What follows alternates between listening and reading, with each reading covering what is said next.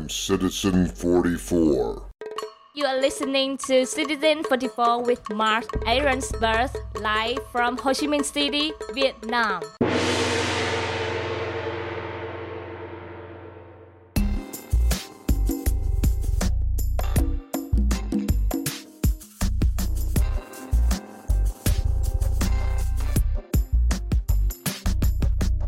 Hey, everybody. Mark Aaronsburg here. Welcome to Citizen 44. This is show number 94. My guest today is Connor Smith. I met Connor several years ago at the Rocky Mountain Chocolate Factory in downtown Ashland. His family owns and operates this fine establishment, and I was fortunate enough to meet him while living just upstairs, right there on the corner of Pioneer and Main Street. I used to go down occasionally and uh, grab some chocolate or some gummy worms. They had a nice variety of vegan options that I was super grateful for. Over the span of a couple of years, Connor and I established a very nice rapport. When he turned 18, he dropped out of high school and decided to finish high school on his own. His parents were very supportive of him doing so. And his goal was to go to Thailand and meet up with his girlfriend he'd met in an exchange program in Ashland several years previously. Anyway, I'm so happy to present Connor to you. Wisdom comes in all shapes and sizes. The messenger can never be identified as anything specific or anyone specific. And Connor just happens to be one of these super bright young people who decided to take what was given to him and do his own thing. Very brave for him to leave at 18, go to a place he's never been across the globe, and seek out himself and find new ways of living, exploring, and having an adventure. Something that took me till I was 55 years old to do. So, somewhere in there, both of us having passion for life and wanting better lives for ourselves seem to have brought us together. He is still in Thailand three years later. He's teaching and seeking out his true self. And I was fortunate enough to get him on the phone recently and talk about some of his new discoveries and how he has made certain choices, leveraged some information that he came upon, and changed his whole outlook on life. So I'm really grateful to know Connor. I'm honored to know Connor. And I'm so happy that we had this conversation and he was able to share some really pertinent information from his perspective based on digging deep into certain aspects of life that we don't typically make an effort to do in our lives.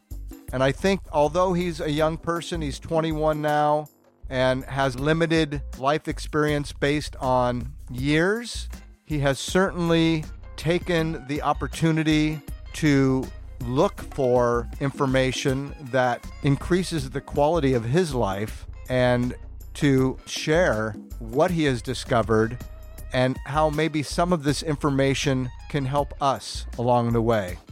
Also on the show with me is John Sabot. John has been on the show before, originally from Canada.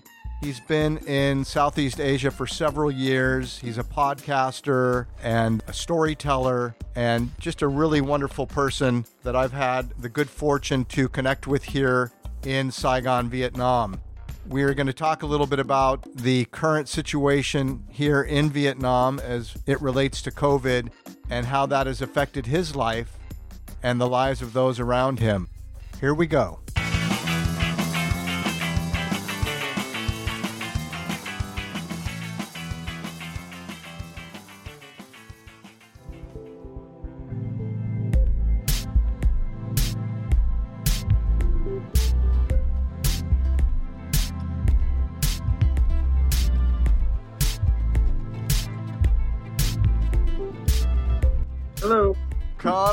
What's going on over there in Thailand? Uh, lockdown? What are the conditions of your lockdown?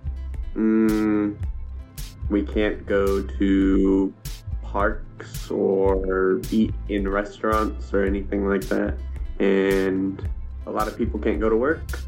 But you can leave your apartment. Yeah, yeah. Yeah, we can't do any of that. We're locked down. Oh, We're only allowed to leave twice a week to get food. Twice a week? That's it. Jeez. It's a pretty serious lockdown. That initiative started yesterday. We were already in lockdown and could leave only for food and medicine, but as of yesterday, we can only leave twice a week. Wow. Are you still teaching though? Yeah, uh, we're teaching online. We have classes every week. I teach 45 minutes each class, but it's kind of hard because they're kindergartners.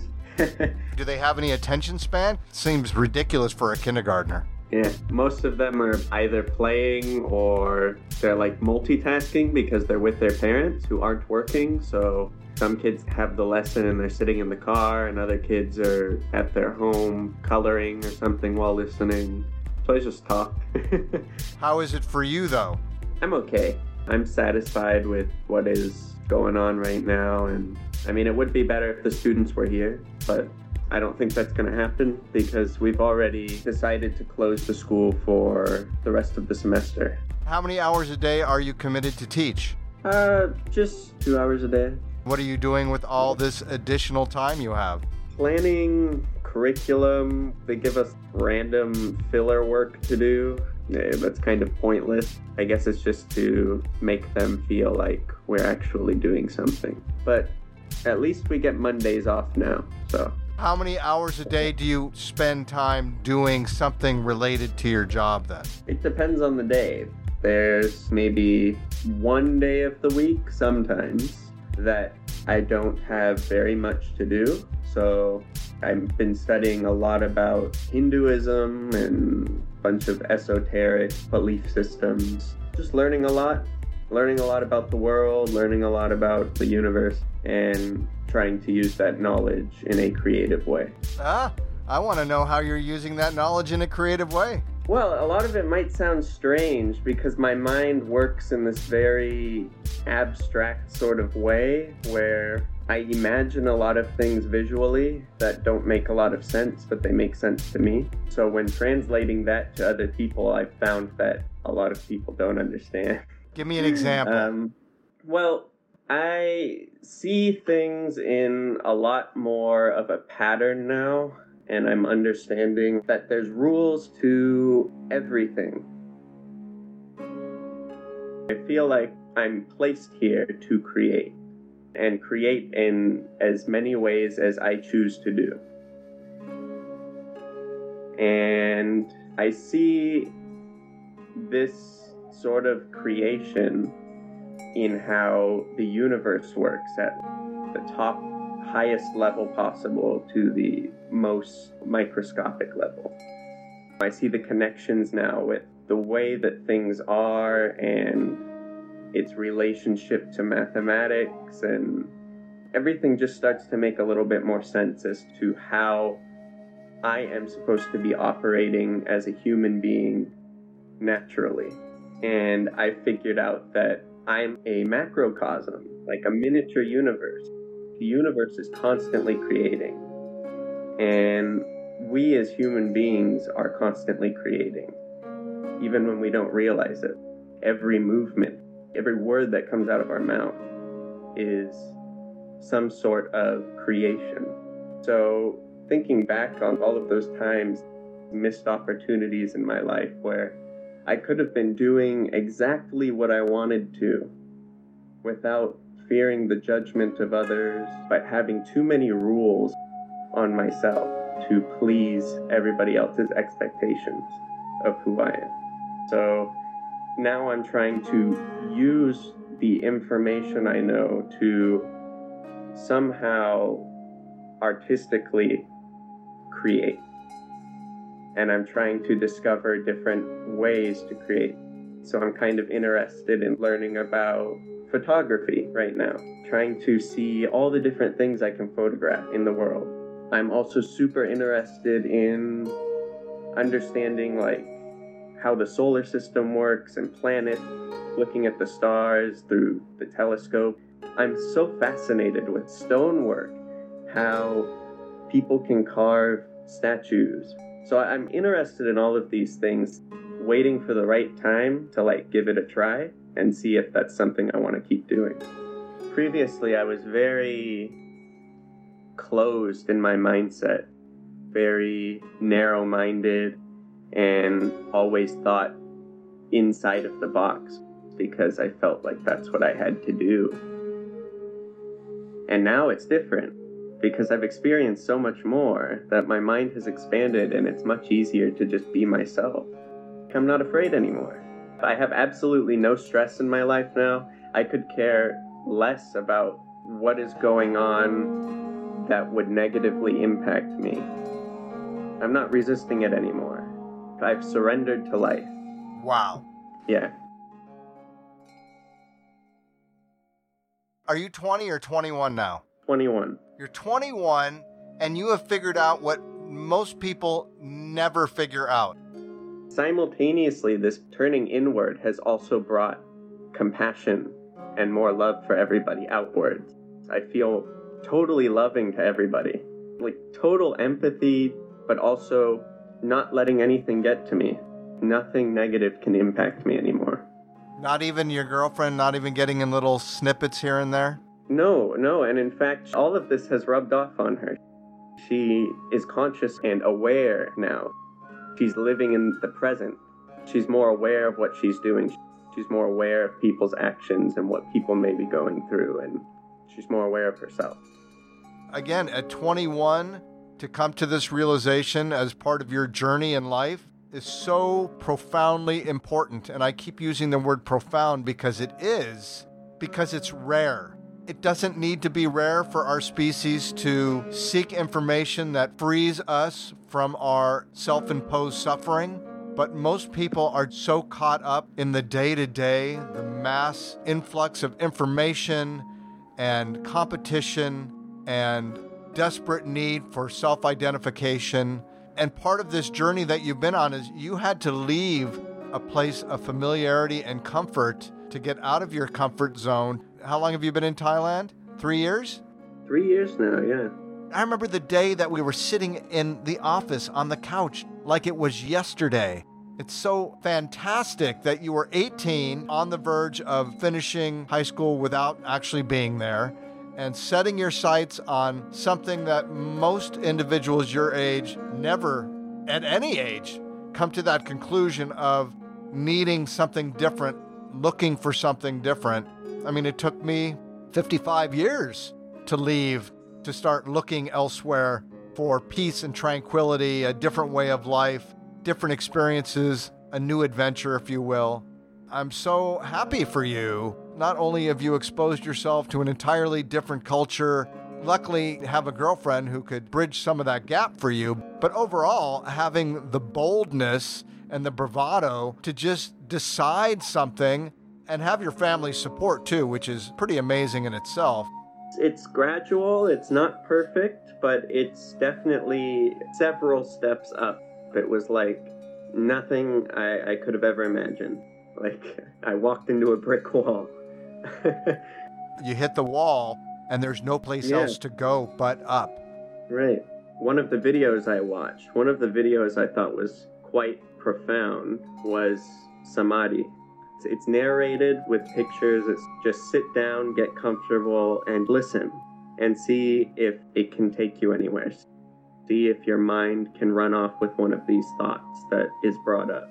And I've watched that video probably 13 or 14 times, man, over the last year, and it has completely opened my mind. It planted the seed to actually explore. There's also another series that the guy makes, which is also very amazing, which helped me see the patterns in life and sort of connect everything to the bigger picture. Once your eyes are open, they can never be closed again. You can't unknow what you know. And you know that you can keep on knowing and know more. It's up to you to decide how much that you want to know, how much you want to do. You can still do nothing and still be happy. You don't have to do anything and you can be happy. I slept a lot today and I was happy to do nothing today and I feel great. And I don't feel like I'm compelled to need to do anything. I choose to do things and even in challenging times, I'm still happy. You cannot take happiness from me anymore. It is my right, and it is something only I can take from myself. Nobody else has the power over my happiness, and I think that's another misnomer. People give their power away by saying, Somebody did something to me. You hurt my feelings. Nobody can hurt your feelings. You have to allow your feelings to be hurt. These are understandings that are fundamental to the necessity of every human being being able to be successful in their life. And because we are not fundamentally reminded of these inalienable rights and this freedom that we already have, is why we fight and argue and cannot be happy alone. So it's a miracle that you, for whatever reason, sought this information out. And I want to know more about where you're finding it so other people can find it because this is not a fantasy. If you seek ways to improve the condition of your life, you will find it. But you have to be willing to go looking for you. This is the real journey of life. Not looking for things outside of you, looking for things inside of you. I'm so sad for the world that they don't know that this can happen for them relatively easily once they surrender to the fact that this is what it is and you just have to do this personal journey. Right. Yeah. I realize all of this and been trying to help my coworkers because we're all kind of cooped up together, you know. So we're almost living with each other. I spend 10 hours a day at work and I spend the rest of the time here at home, and I'm nowhere else because currently we can't go anywhere.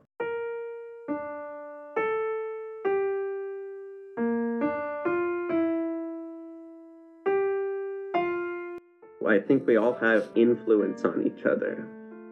I've seen a gradual reduction in the stress of everybody, the stress of the uncertain, these imaginative fears we keep making. We're so afraid of COVID, so paranoid. We're tuning into all of this information that is not helping us at all. It's not helping our mental health, it's not helping our sanity. So it's really sad to see. It's really hard to get people to hear you when you want to tell them to stop fearing and stop resisting life because they've built up this tower and they don't want it to come crumbling down. But eventually, when you hit 40 or something, you'll have a midlife crisis. It'll all come tumbling down, and you'll either try to rebuild that whole thing, which is what it seems most people do, or you try to change your entire life to prevent that from happening again. Fear is a choice. People don't know that it's a choice.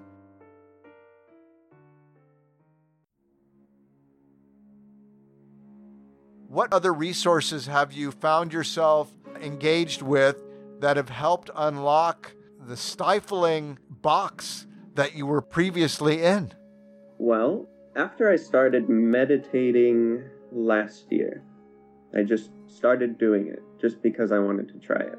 I started reading up a little bit about it because I had a weird experience that I've only shared with probably two people. I was laying down. I was asleep, sort of, and I woke up, went back to sleep, but I felt like my whole body was pulsing with electricity, vibrating. I don't know how to explain it. It was like I was asleep, but I was not asleep at the same time. Like in a lucid state. Sort of like REM sleep, I think.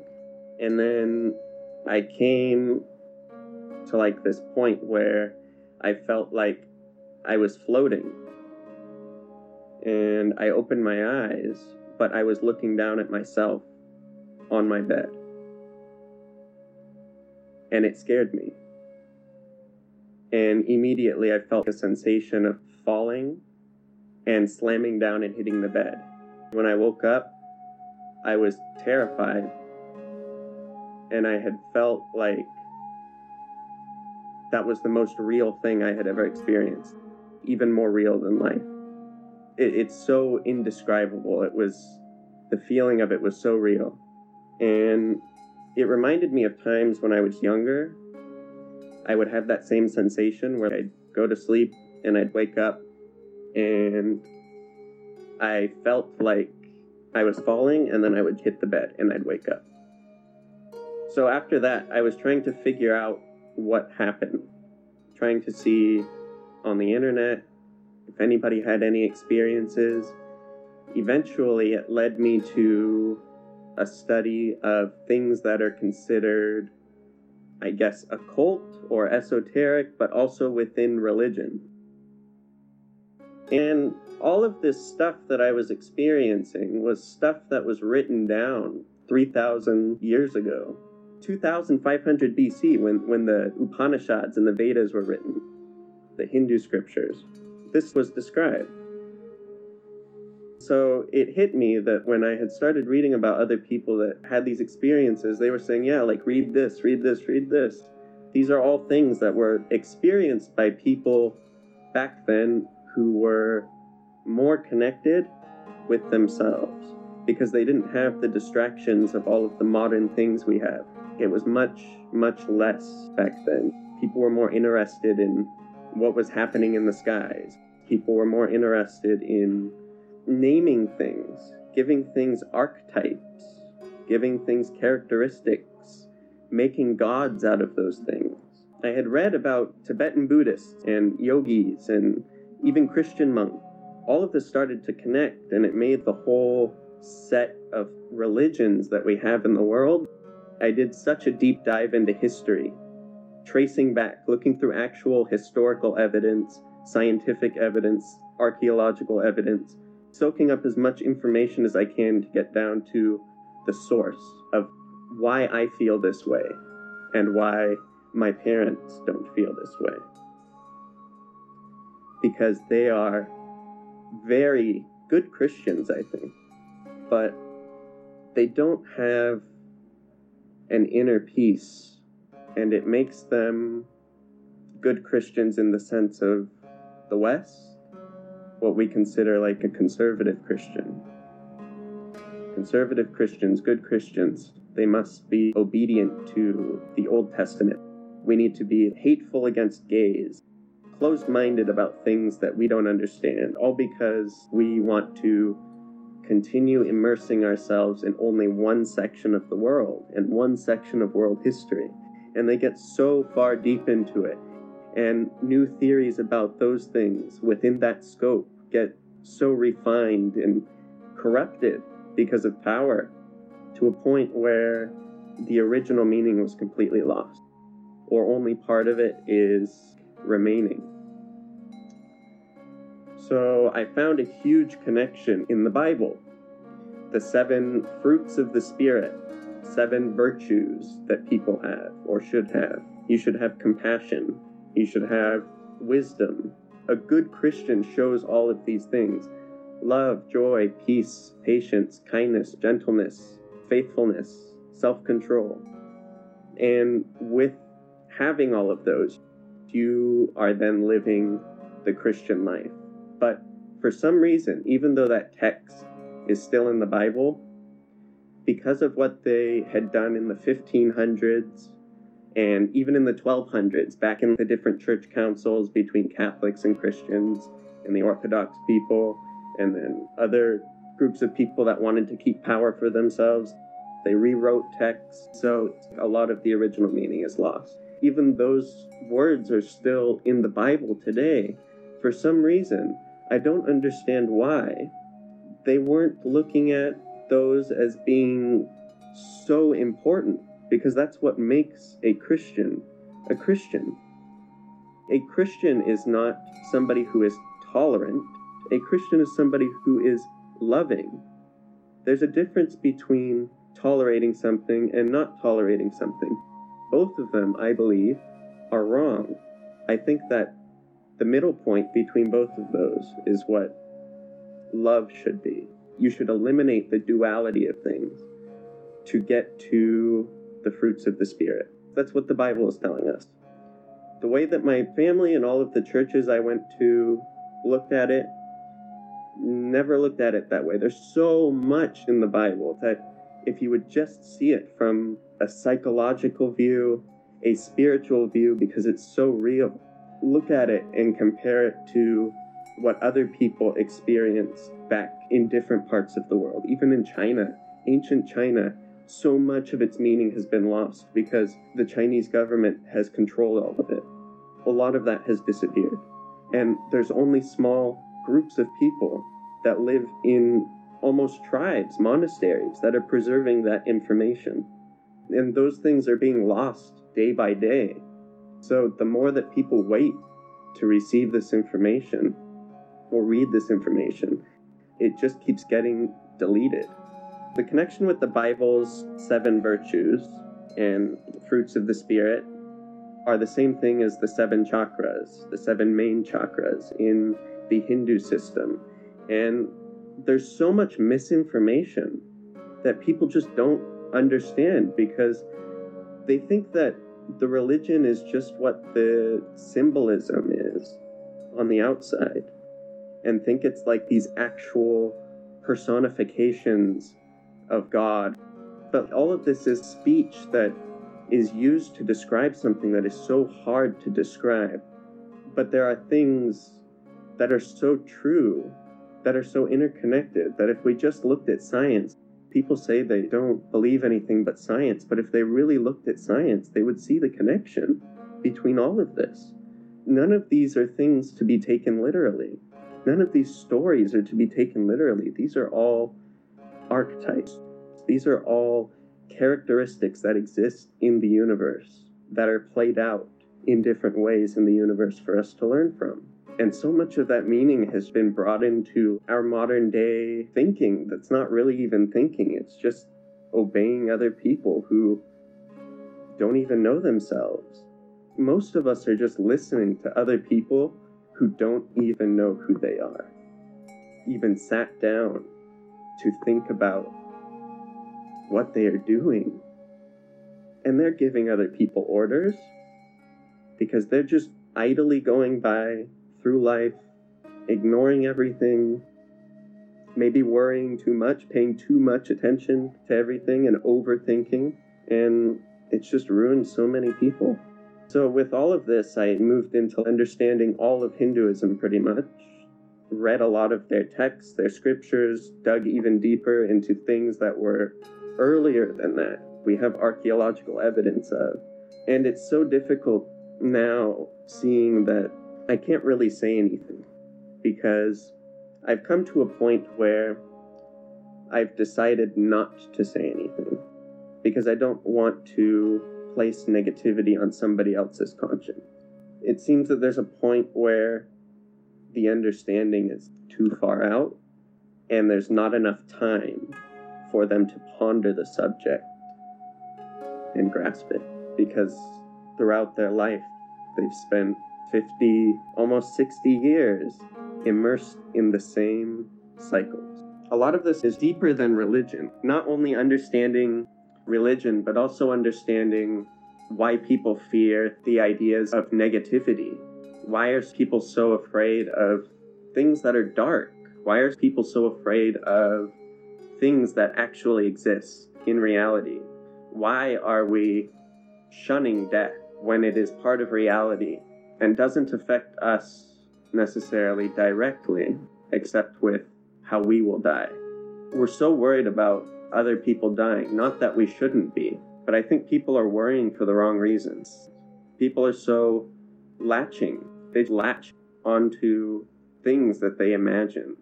They don't realize the pattern. I got an F in mathematics and I never passed geometry.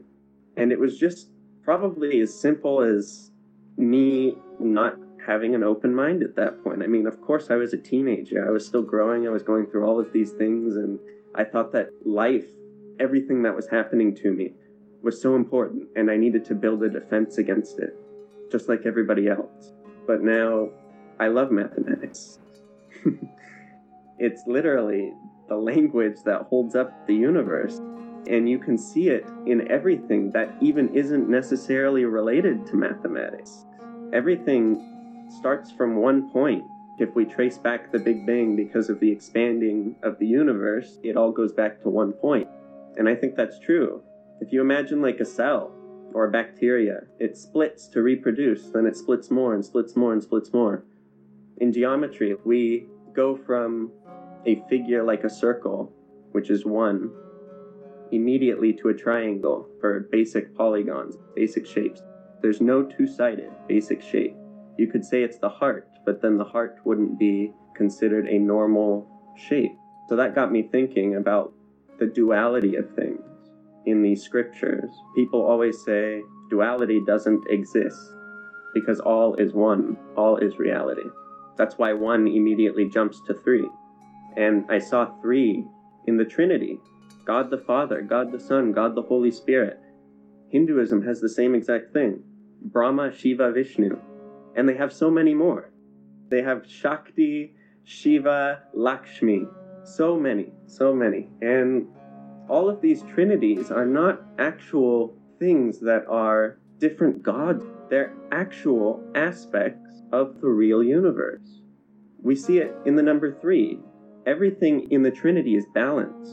God the Father has a purpose, God the Son has a purpose, God the Holy Spirit has a purpose. But all of them are one, and that's the idea in Christianity. All of them are God. So they're not separate, but they're also not all the same thing, but they are the same thing. And so it's this circle that makes people confused because it's this thing that you can't really latch onto. And that's the whole point.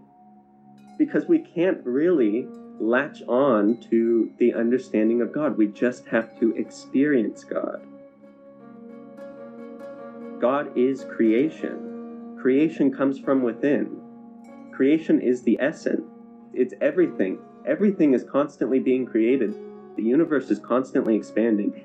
Cells and bacteria and movement, everything is constantly moving and creating something new. At the same time, destruction also happens to keep a balance within all of that. But at the same time, there's something that preserves all of that and keeps that alive and keeps that growing. The thing that people are striving for in life. They want to know wisdom. They want to be at peace. It's the striving for something. We see it everywhere. Protons, neutrons, electrons, all of them need to be there to keep balance, but they're all an atom. So the number three is everywhere. It's the thing that keeps everything in balance. So their logic and reasoning for people's soul, for example, things that we can't see, if the number three exists everywhere, you have to have the physical body, you have to have the mental body, and then you have to have the soul, the energy. What makes a human human? We experience all of this, but who is the one actually experiencing? Who is the one using the five senses to experience? So that's what all of this sort of boils down to. I know I'm sort of talking here and there and everything, but it's so abstract and so hard to just grasp without mentioning all of these other things that are all aspects of it. So, because I've seen all of these things and all of these patterns, and the more I discover these patterns, the more my life changes for the better. I feel like I gain more wisdom. I feel like I know more about life. I feel like everything makes sense. Everybody's scared of death. Oh no, I'm going to die and that's it. But that's not the truth because everything changes. Creation is also the death of something death is also the creation of something. So we think that we are going to die. No, the physical body is going to die. Where will we be? We are not the physical body. And I've realized that and come to that realization that that is what happened to me. And I was able to reproduce that same exact thing. And it was by accident. So the same experience where I felt like I came out of my body happened again. And the more it happens, the more my life changes. I can't do it by myself. I can't do it manually. I'm trying to figure out a way to reproduce it so that I can experience more, but something is happening. and it's very, very profound. And it makes you realize that there's more than just what we are perceiving. We have not nourished the soul, we have not fed each other in a way that allows us to discover who we are. It's been this two dimensional pedestrian experience very low level, very contrived, not mindful, not thoughtful, not reasonable, not helpful. And the world is suffering very much because of that. And it has forced you to leave the perceived comforts of your life to go out and find something on your own.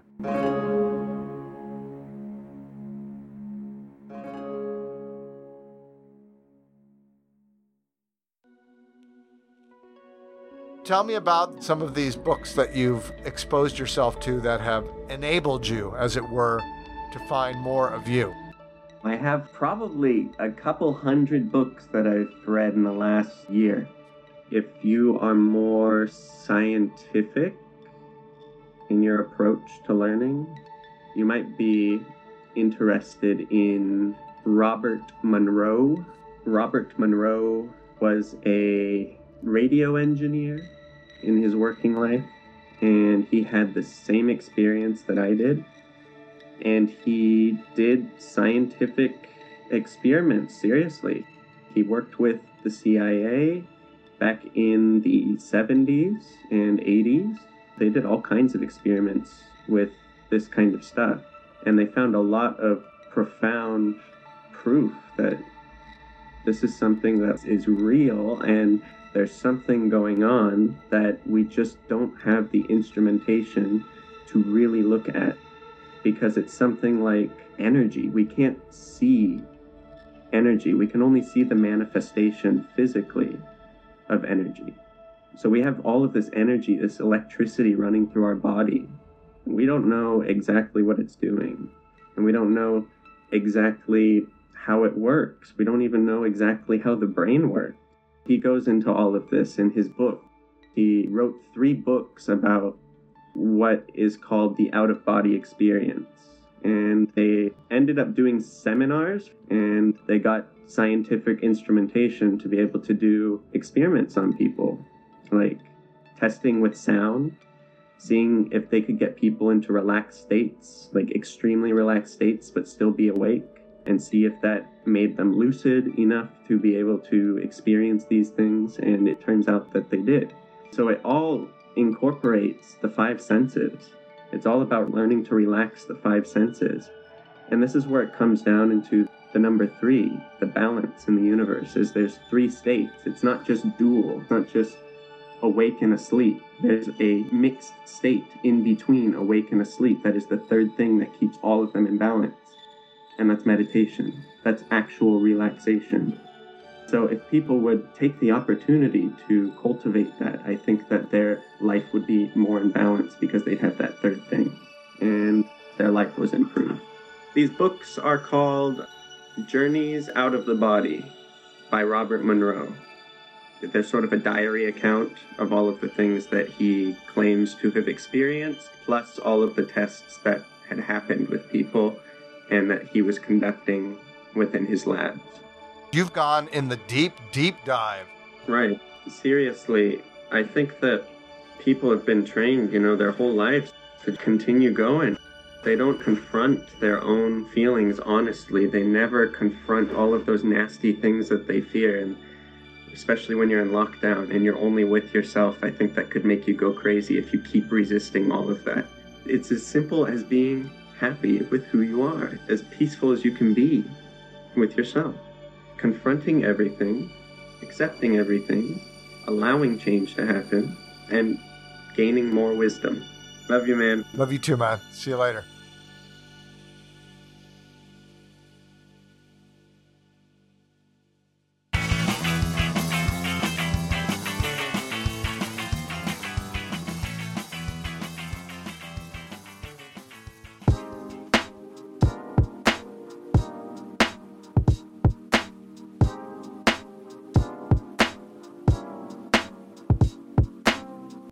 John. Hi, Mark. How's it going? Well, you know, it's uh, it's going. I'm controlling the things that I have control over right now, which is just me and my attitude.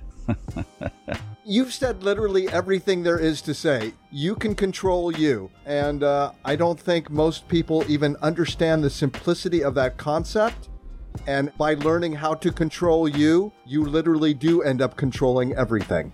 Well, you do because your whole attitude, your aura, your vibe is going to be reflected out, and that's what you're going to attract. So if you're creating kind of a negative narrative, you know, whether it's about being locked up and being frustrated because you can't have this that you're normally used to, then you're going to create this sort of negative energy and you're just going to attract more of that. I've learned a lot since moving to Asia and in different cities in Vietnam, that bad stuff will bounce back at you pretty quickly. So, in order to get through these types of situations, which let's be honest, are becoming more challenging every day, it really helps to just have that attitude of, okay, I can control how I react to the day. I can control the attitude I have. I can find a positive outlook or a positive outcome of this. And that's all you can really do anytime. You left Saigon a couple of months ago to seek out new adventures. You moved to Da Nang and you were good there for a minute, and then the pandemic struck there and pretty much shut that down. And you were able to still do your podcast, but obviously sharing the challenges that this new era of pandemic was thrusting upon the people of Vietnam because we had it easy since the beginning for the most part. I mean, I got here at the beginning of last year and we had a little time of challenge, but overall, we've been maybe the easiest place to be through this whole pandemic. Yeah, I'm in Nha Trang right now, but I'm looking at this card from the first hotel I stayed in. I'd been in Cambodia for a couple of months, and then I came back to Saigon, Ho Chi Minh, early February 2020, and I bounced around a couple different hotels trying to find my way to where I was going to try to be a little more permanent. And this was one of the hotels that I stayed at, Con Hotel in uh, District 1 in Saigon. This was the end of March, and they told me, like the day before, we're closing the hotel.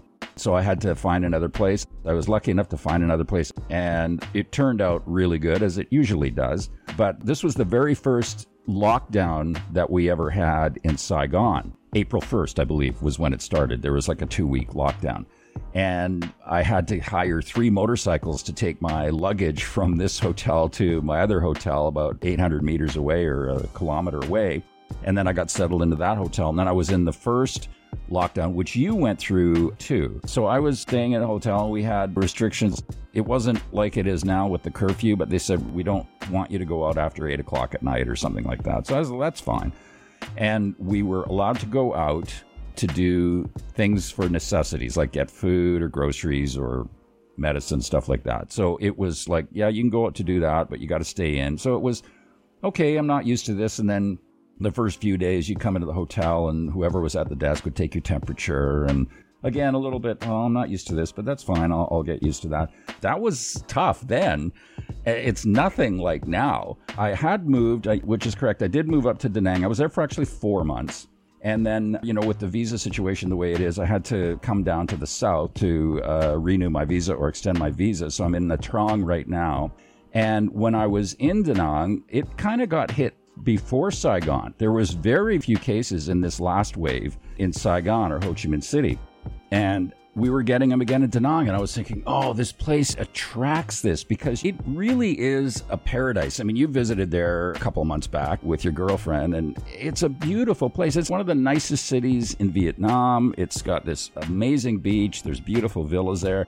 It drives this demand for people to get there no matter what. So they get all these kind of scams for visas, people getting in there and that. So there's that stuff going on, and then you get more people that are coming in that have COVID and then they bring it in. So you have all that as well. And I was thinking when I was there, God, you know, how does Ho Chi Minh City ever get away with this? How do they manage with all these people to not have any big cluster outbreaks? That's what I was thinking at the time. And then eventually Da Nang kind of mellowed out and we had an opening again. And then that didn't last very long. And then it closed again. And then it wasn't long after that that I had to leave. I had to come down here. And then since, yeah, I mean, the Ho Chi Minh City is basically the epicenter of this latest wave in all of Vietnam. And there really isn't any other place right now that is in any better situation, uh, you know, particularly here in Southeast Asia. I mean, Thailand has its troubles. Indonesia is the epicenter of COVID 19 in Southeast Asia. Singapore's on a lockdown again. Malaysia's on a lockdown again. Cambodia has more outbreaks again. There really isn't going to be a place in this region that you're going to find that's really that much better off. So it, it is what it is. And I've heard of some expats that did leave Vietnam and they've gone on to other places like Indonesia. And I mean, it's far worse there right now. But uh, the restrictions are really tough for sure what I'm interested to know from you is you're also a podcaster. You really rely on being out and about to make your show. And it's really been interesting to see some of your latest shows because you've really chronicled the change as it's happening. You're literally going from walking around these live markets to seeing the caution tape up within days. Yeah of them getting shut down and seeing how your life went from having a bowl of incredibly delicious something something to like not having that. That donut that you just had, you can't have that donut anymore. I know. And we are creatures of habit and we're spoiled as shit. Yeah. Even here in Vietnam, where on demand is pretty easy, it's actually better than in the States. I would say so, yeah. Yep. We have an incredible delivery network of anything that you could possibly want yep. within about 30 minutes. It makes Domino's look weak. so, how has your show, your professional life, and just everything about what you normally do, your day to day, how has that changed? The thing is, you know, in doing the videos, it's really hard for me visually. It's impossible to just show the place as if it were a vacation resort, like if you're talking about Da Nang, especially in the middle of lockdowns. I'm still able, in a lot of cases, to show some of the beauty of the place, which people on my channel over the years have been accustomed to looking for. But at the same time, not ignoring what's going on right now. It'd be very hard for me to do that with my feelings and what I'm going through. And I thought, well, this is really maybe a good time to be able to share this and go a little bit deeper in and share some of these experiences and how I'm reacting to it. And how can you make this work for you? What do you learn from this? Fortunately, I got to Nha Trang and I started collecting up video clips right away and doing things so that I had a bank of video that I could rely on to put something together, not knowing that we were going to go into a lockdown. Because actually, when I got down here, it was a little more free than back up in Da Nang. They had cafes open here. You could sit outside and have a coffee, whereas Da Nang was still quite locked down. So I was able to get out before all of this and get a bunch of video shot and then I've kind of looked at this okay, well, how do I feel about this? Like just showing this stuff all the time. I don't like it. I want to show the beauty of this place. I mean, I was here five years ago, so I have lots of photographs that I'm going to share in my next video about some of these beautiful sites that I didn't get a chance to see or have been closed since I got back here. So I will reflect back on that and show those things as well as currently what's happening. So, you know, yeah, it's been a big adjustment in the way I write, but I think I'm getting better. And I think it's forcing me to do things that I wasn't doing before, which is making me, I think, a better video creator. But the longer these lockdowns drag out, the harder it is. I mean, I don't want to be just making videos from my balcony. I'd like to get out and show some things, but that might be a little bit challenging right now. So we'll see. I mean, during the lockdown in Saigon, I didn't go out much. I just went out to pick up my food or I mm-hmm. went for a walk to get some groceries and then I would make a video clip then. But now, you know, it's it's a little bit different. The podcast is really easy to do. I like to do it outside when I can and go to markets and have those sounds. My listeners love getting that ambience of a market in Vietnam in their headphones course, I can't do that right now, but I can go back to all of my content from being in Asia for eight years and finding interviews and clips. So, the last couple of episodes I did with my Far East Travels podcast, I went back to Nepal and I played some live stream from three years ago, and then I played an interview and another live stream from six years ago and intertwine that with some tips and things on trekking and then also gave some news updates as to what's happening. I talked to a friend that owns a hotel in Kathmandu the other day, so I got a little bit of an update there. I can always interview people as well. So the podcast is really easy to crank out, but I rely more on the video creation for a lot of things. And uh, you're right, it's getting tougher. So I, I, really don't know. I'm looking at it now going, well, geez, if we're going to be in lockdown for the next three or six months, how am I going to create videos? So that's a big question. But you know what? It's like anything, you just figure out a way. You had said to me maybe a year ago about how just when you think you have some plans, God laughs at them.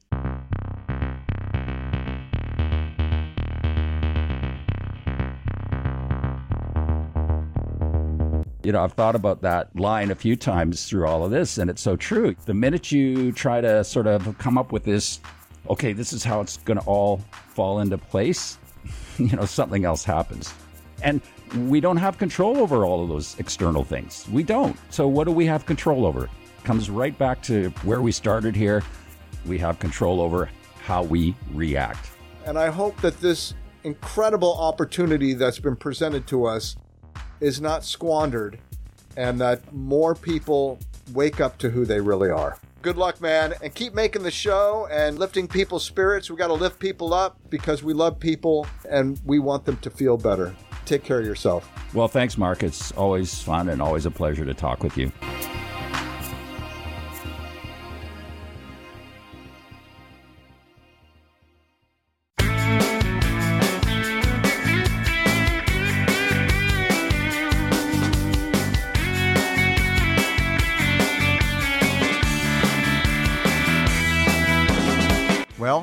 That's the show.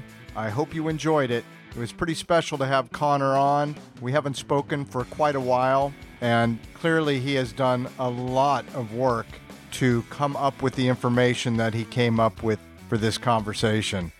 200 books in a year, and I don't think that's an exaggeration. This young man is committed to whatever he does, whether it's teaching or studying or being a boyfriend or traveling to Thailand, whatever it is Connor does, he gives it a thousand percent. He's only 21, so I can't even imagine where he's going to go from here. But he's leveraging this information for himself, and he's also imparting these words on others in his way when it's appropriate for him. Fascinating that uh, someone of his age has acquired so much usable knowledge and I emphasized usable knowledge. So good on you, Connor. I also want to thank John Sabot for jumping on a call with me. So fun to talk with him anytime, and uh, grateful for him and his wisdom too. Uh, he's also come into information through his adventures in life. And it's really fascinating to bump into like minded people here in a land far, far away from Ashland, Oregon. I'm finding a lot of wise people here, like Mr. Hui. Citizen 44 with Mark Ahrensberg is a listener supported presentation. You can find the show on Castbox, iTunes, and Stitcher. If you really like the show, please feel free to subscribe on Castbox, iTunes, or Stitcher. Much appreciated. Thanks again for listening. Take care. Find out more about John Sabot, look him up on YouTube or go to his website, fareasttravels.com. The song at the beginning of each show is called Nico Beat by Robbie Lindauer. The song Departure Family at the end of each show is by Lucky Doug Fergus. Thank you, Sam, Zoe, and Val. If whatever you're doing is not working, there's one way you can change that, and that's to change what you do, change what you do, change what you do, change what you do, change what you do, change what you do, change what you do, change what you do. Yes. I am Citizen 44. If you're paying attention to what is going on here, you will see a lot.